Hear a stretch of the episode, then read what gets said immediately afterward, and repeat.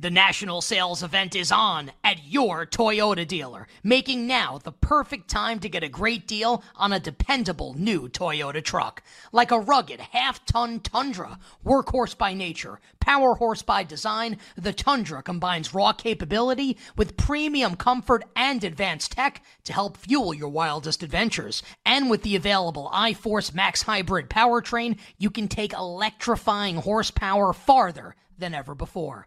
Or check out the fully redesigned Tacoma, delivering trail dominating power and captivating style. The new Tacoma was born to make your off roading dreams come true. And with new available tech, this legendary truck is getting even better. Plus, when you buy a Toyota truck, you buy Toyota dependability, meaning your truck will hold its value long into the future. So visit your local Toyota dealer and check out amazing national sales event deals when you visit buyatoyota.com. That's buyatoyota.com. Toyota, let's go places. Presented by T Mobile, the official wireless partner of Audacy Sports. With an awesome network and great savings, there's never been a better time to join T Mobile. Visit your neighborhood store to make the switch today. By Bet MGM on the BetQL network. Welcome back into You Better You Bets. Wrapping up, yikes, hour two already here on the BetQL network talking um, AL, NL. We still have to wrap up our conversation on NL Rookie of the Year, but quickly, Jake, a quick check at where the bets that you just gave out earlier in this uh, hour are standing today. You had Cubs first five under five and a half, top of the third, two nothing Cubs. That one's looking good so far. And you had Phillies first five on the money line for some nice plus money. Phillies are up one nothing in the middle of the third. Mariners though, Mariners mean, and Giants long game to go. Still a ton of game left. The Mariners are up one uh, in the top of the first, but plenty plenty of time yeah, that, to come back there. Yeah, that's fine. And the Giants. They're they're a late team heroic team, Kate. Everybody knows this. Everybody knows this about the Giants. It's fine. And you know, at the end of the day, if, if I have to, you know, we will just focus on the Phillies and the and that first five under, and we won't talk about anything else. It'll be totally fine. I will say really quick too. It's so and I was thinking about this earlier before the show even. It's so funny like hearing the music that I've put in for the show and hearing it coming back like as the person coming out of break with it. It's it's like so weird but kind of funny too. And just like during that one like I love that one. And it was just like, "Oh wait, this is me. I did this." Cuz you're typically the board up here. Is this your first time filling in as a host on You Better You Bet? On this show, yeah. Oh yeah. Jake, look Debut. at that. Congratulations. This is big time. Oh, thank you. Yeah, you know, it was nice. Yeah. Uh, just, uh, you know, woke up, got the body going, took a little walk, took a shower. It was like, I mean, I always I take a shower every day. Let me be very clear about that part. Yeah. But like, you know, just kind of like a different routine when you're hosting instead of board hopping. It was just very interesting. Kind of got to get your mind right, getting the right, you know, the vibes have to be good. Yeah. Right. There is kind of a pregame almost routine type of thing when you do host shows. Like Saturdays before I host um yeah. the Better Angle, I like to go to the gym in the morning, which if you asked me 5 years ago mm. if I would have been a Saturday morning gym girl, absolutely not. Like you couldn't even get me out of bed before noon on Saturdays. Now I like to go to the gym. Yeah. I like to have, you know, my lunch before, then I bring my coffee to the studio there's just a little bit of a routine. So uh, it's kind of fun. Maybe you can bring us out of break next segment when your music is playing underneath and you can, you know, introduce us. We'll, we'll swap roles for that. But for now, NL Rookie of the Year. Perfect timing to be talking about this. Corbin Carroll leading the race, minus 500. Pretty solid lead uh, over Elly De La Cruz, who is plus 550. He's the next closest player uh, and then it's it's just over from there. So it's pretty much a two man race, but not so much because Carroll is so far ahead, and he just hit a home run. So Jake, any way to bet this market with Carroll kind of being the clear cut winner so far? Yeah, I mean the point to jump back into this market was later in the week last week when uh, Corbin Carroll left the game with a shoulder injury, a shoulder that he had already previously had surgery on. And we talked about because it happened during the show. We talked about okay, well, is there an opportunity here? He had this injury history before. Is he going to be out? And then you kind of look at the post game quotes, and then blah blah blah blah blah. Long story short, Corbin Carroll only ends up missing a couple games, missed a game over the weekend, and now he's back today and just hit a home run off Max Scherzer. So think that shoulder's probably feeling okay, and he's probably just all good. It was precautionary, had a stinger, misses a game, recoups, comes back, and is still just an absolute superstar. So, not really much to do here. And that's nothing against Elly De La Cruz, who is awesome and has been behind the Reds propelling themselves to being leading the NL Central right now. And it's nothing against Patrick Bailey, who we all like on the show because he is awesome and he's a cyborg and he's just been really good for the Giants this year. Nothing against any of those guys, nothing against anybody in this market, but Corbin Carroll has just been the leader wire to wire. He opened as the favorite in this market before the season and has remained the favorite, and his price has continued to just get lower and lower because he's just that awesome. He's even entered the NL MVP market as a candidate,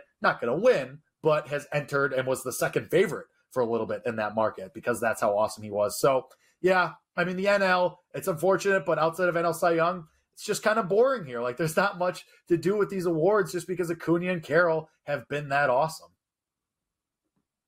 Do you think if uh, Elly De La Cruz had played a full season or started the season with the Reds, that he this race would be a little tighter? Like, is that messing with him? That aim was in June.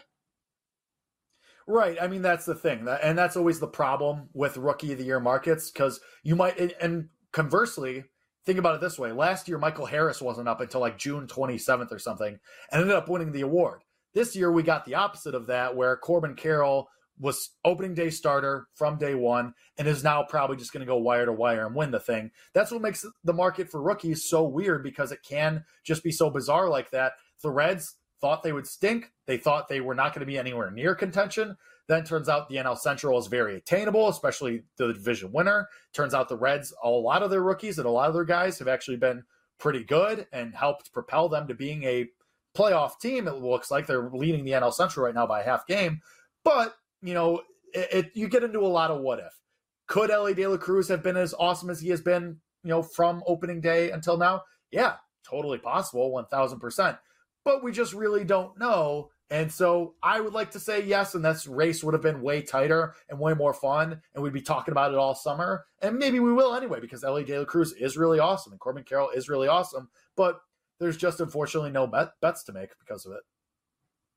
Yeah, and I guess the case for against Corbin Carroll is eh, he's played a full season, so more opportunities for him to not look so great or to lose the race. You know, shorter sample sure. size sometimes that benefits you more or not. Um, so ways you could look at it. If we look at teams in either league um, that you think could sneak into the postseason that as of right now might be out of the race a little bit, but the second half of the year after the All Star break might make a push, similar to how we've seen the Reds kind of climb up to the top of their division uh, over the last couple of weeks. Any team stand out? Yeah, I think that as far as teams on the outside looking in, I still think that the Phillies and the Giants are really interesting. The Phillies are in third place in the NL East. The Giants are in third place in the NL West. And I think they're interesting because, I mean, let's just focus on the Phillies for a second. They were a team that was so hyped coming into this year. We thought that they were going to be awesome because they added Trea Turner, and that was coming off a World Series. And yeah, they were going to lose Bryce Harper for a little bit, but he'd be back at some point, and now he is back. And the Phillies just didn't meet expectations at all whatsoever. Zack Wheeler and Aaron Nola kind of had rough starts to start the year. Their prized rookie, Andrew Painter, was supposed to open the year in the rotation, and then he gets hurt, goes down with Tommy John surgery. He's done for the year. And the Phillies have just been really disappointing. And so I think they're a team, though, that could make a run because they did it last year. They just did it last year where they were underwhelming and they were, you know, around 500. They weren't great. They were just so so and then they make a run to push for the playoffs and make it all the way to the World Series. And they have all of those guys back still. And so they know what that feels like. Every single person there knows what it feels like to kind of make a late playoff push. I think they're a team to keep an eye on for sure, especially because Wheeler, especially, has been better. Ranger Suarez has been awesome since coming back from injury. If Bryce Harper and Trea Turner just play a little bit better, this lineup is going to be really scary. And then there's the Giants. I talked about them in, in their spot versus the Mariners and liking them today. I think they're a team to keep a watch on for the entire year because, I mean, at the base, starting from the top down, they have one of the best managers of baseball in Gabe Kapler. He is one of the smartest, one of the most intuitive, one of just the most well rounded managers in all of baseball. He's probably a top three manager in all of baseball. And he just knows how to push the right buttons for this Giants team. They need some guys to kind of step up. Michael Conforto is injured right now, but he has potential to carry them for stretches. And I think if their pitching can get figured out, as far as Logan Webb really looking like an ace for the rest of the way to go, I think that the Giants could be a team that's a real threat. And we saw it when they won those 10 games in a row where nobody could beat them because just everything was clicking at the right time. There's no reason to think that they can't do that again or something similar to that where they just rip off a bunch of series wins in a row. Those two teams are teams that I think are really frightening and really feisty. And just to switch back to the AL really quick, the Baltimore Orioles continue to not be priced very seriously, even though they probably are the you know, and it hurts that they're behind the Rays and the Astros and the Rangers. Those three are the clear, far and away, clear cut top teams in the AL. The Orioles have been really good. Their pitching is guys, when you look at their rotation, you see Tyler Wells and Kyle Bradish and Cole Irvin and Kyle Gibson. They're guys who you look at, you're like, who? Like, I, I don't know any of these guys. Or if you do, you're like, you only know them because you were fading them last year. Wells and Bradish, especially, have been really, really good so far. And the Orioles, I think, are in a position where they can add, they can trade a prospect or two to get somebody really, really good. Depends who it is because there aren't a lot of really big fishes out on the trade market. But if they swing a big deal, they have the offense and the stars as far as Adley Rutschman and Gunnar Henderson and a couple other guys who could carry you offensively. It's just their rotation. I think the Orioles, if you could find a big price on them, might be worth a look as maybe an AL winner. They probably won't win the AL East at this point just because the Rays have built such a big lead there. But the Orioles are really talented, and I don't think that they should be priced at huge prices. So it's just something to think about. Yeah, Orioles are six and a half games back from the Rays in the AL East. Yankees are eight and a half games back from the Rays. So Orioles sitting in second in that division.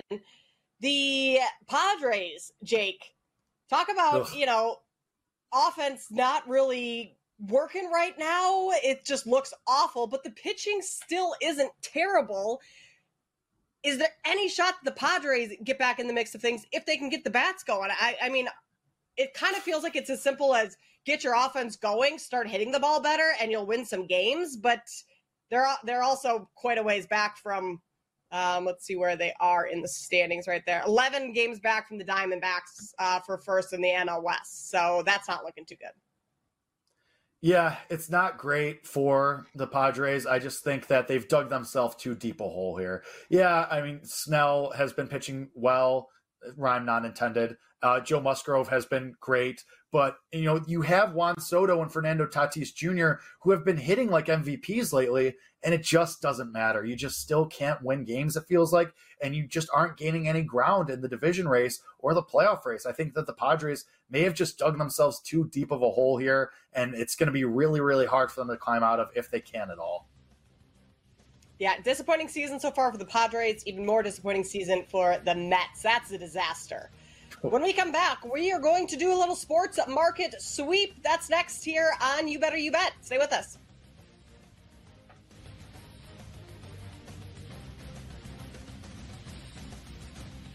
Old Man Winter here. If I had it my way, it would stay winter all year long. Short days, wind chill, black ice, and a good polar vortex. Oh, heaven! Wait, is it getting warm in here? Your cold snap is over, Old Man Winter. Spring has arrived. Spring. Spring is here, which means it's the perfect time to get away in the Hyundai you've always wanted. Visit the Hyundai Getaway Sales Event, where you can get great deals on all of our award-winning Hyundai models, like the tech-filled Tucson and Kona, as well as the spacious Palisade. Enjoy wherever you go with the peace of mind that comes with America's best warranty and three years or 36,000 miles of complimentary maintenance. But hurry in, these deals won't last. Add more joy to your journey at the Hyundai Getaway Sales Event. Now get 0% APR or up to 1500 bonus cash on the Hyundai Tucson. Now, during the Hyundai Getaway Sales Event. Offers end soon. Call 562 314 4603 for details.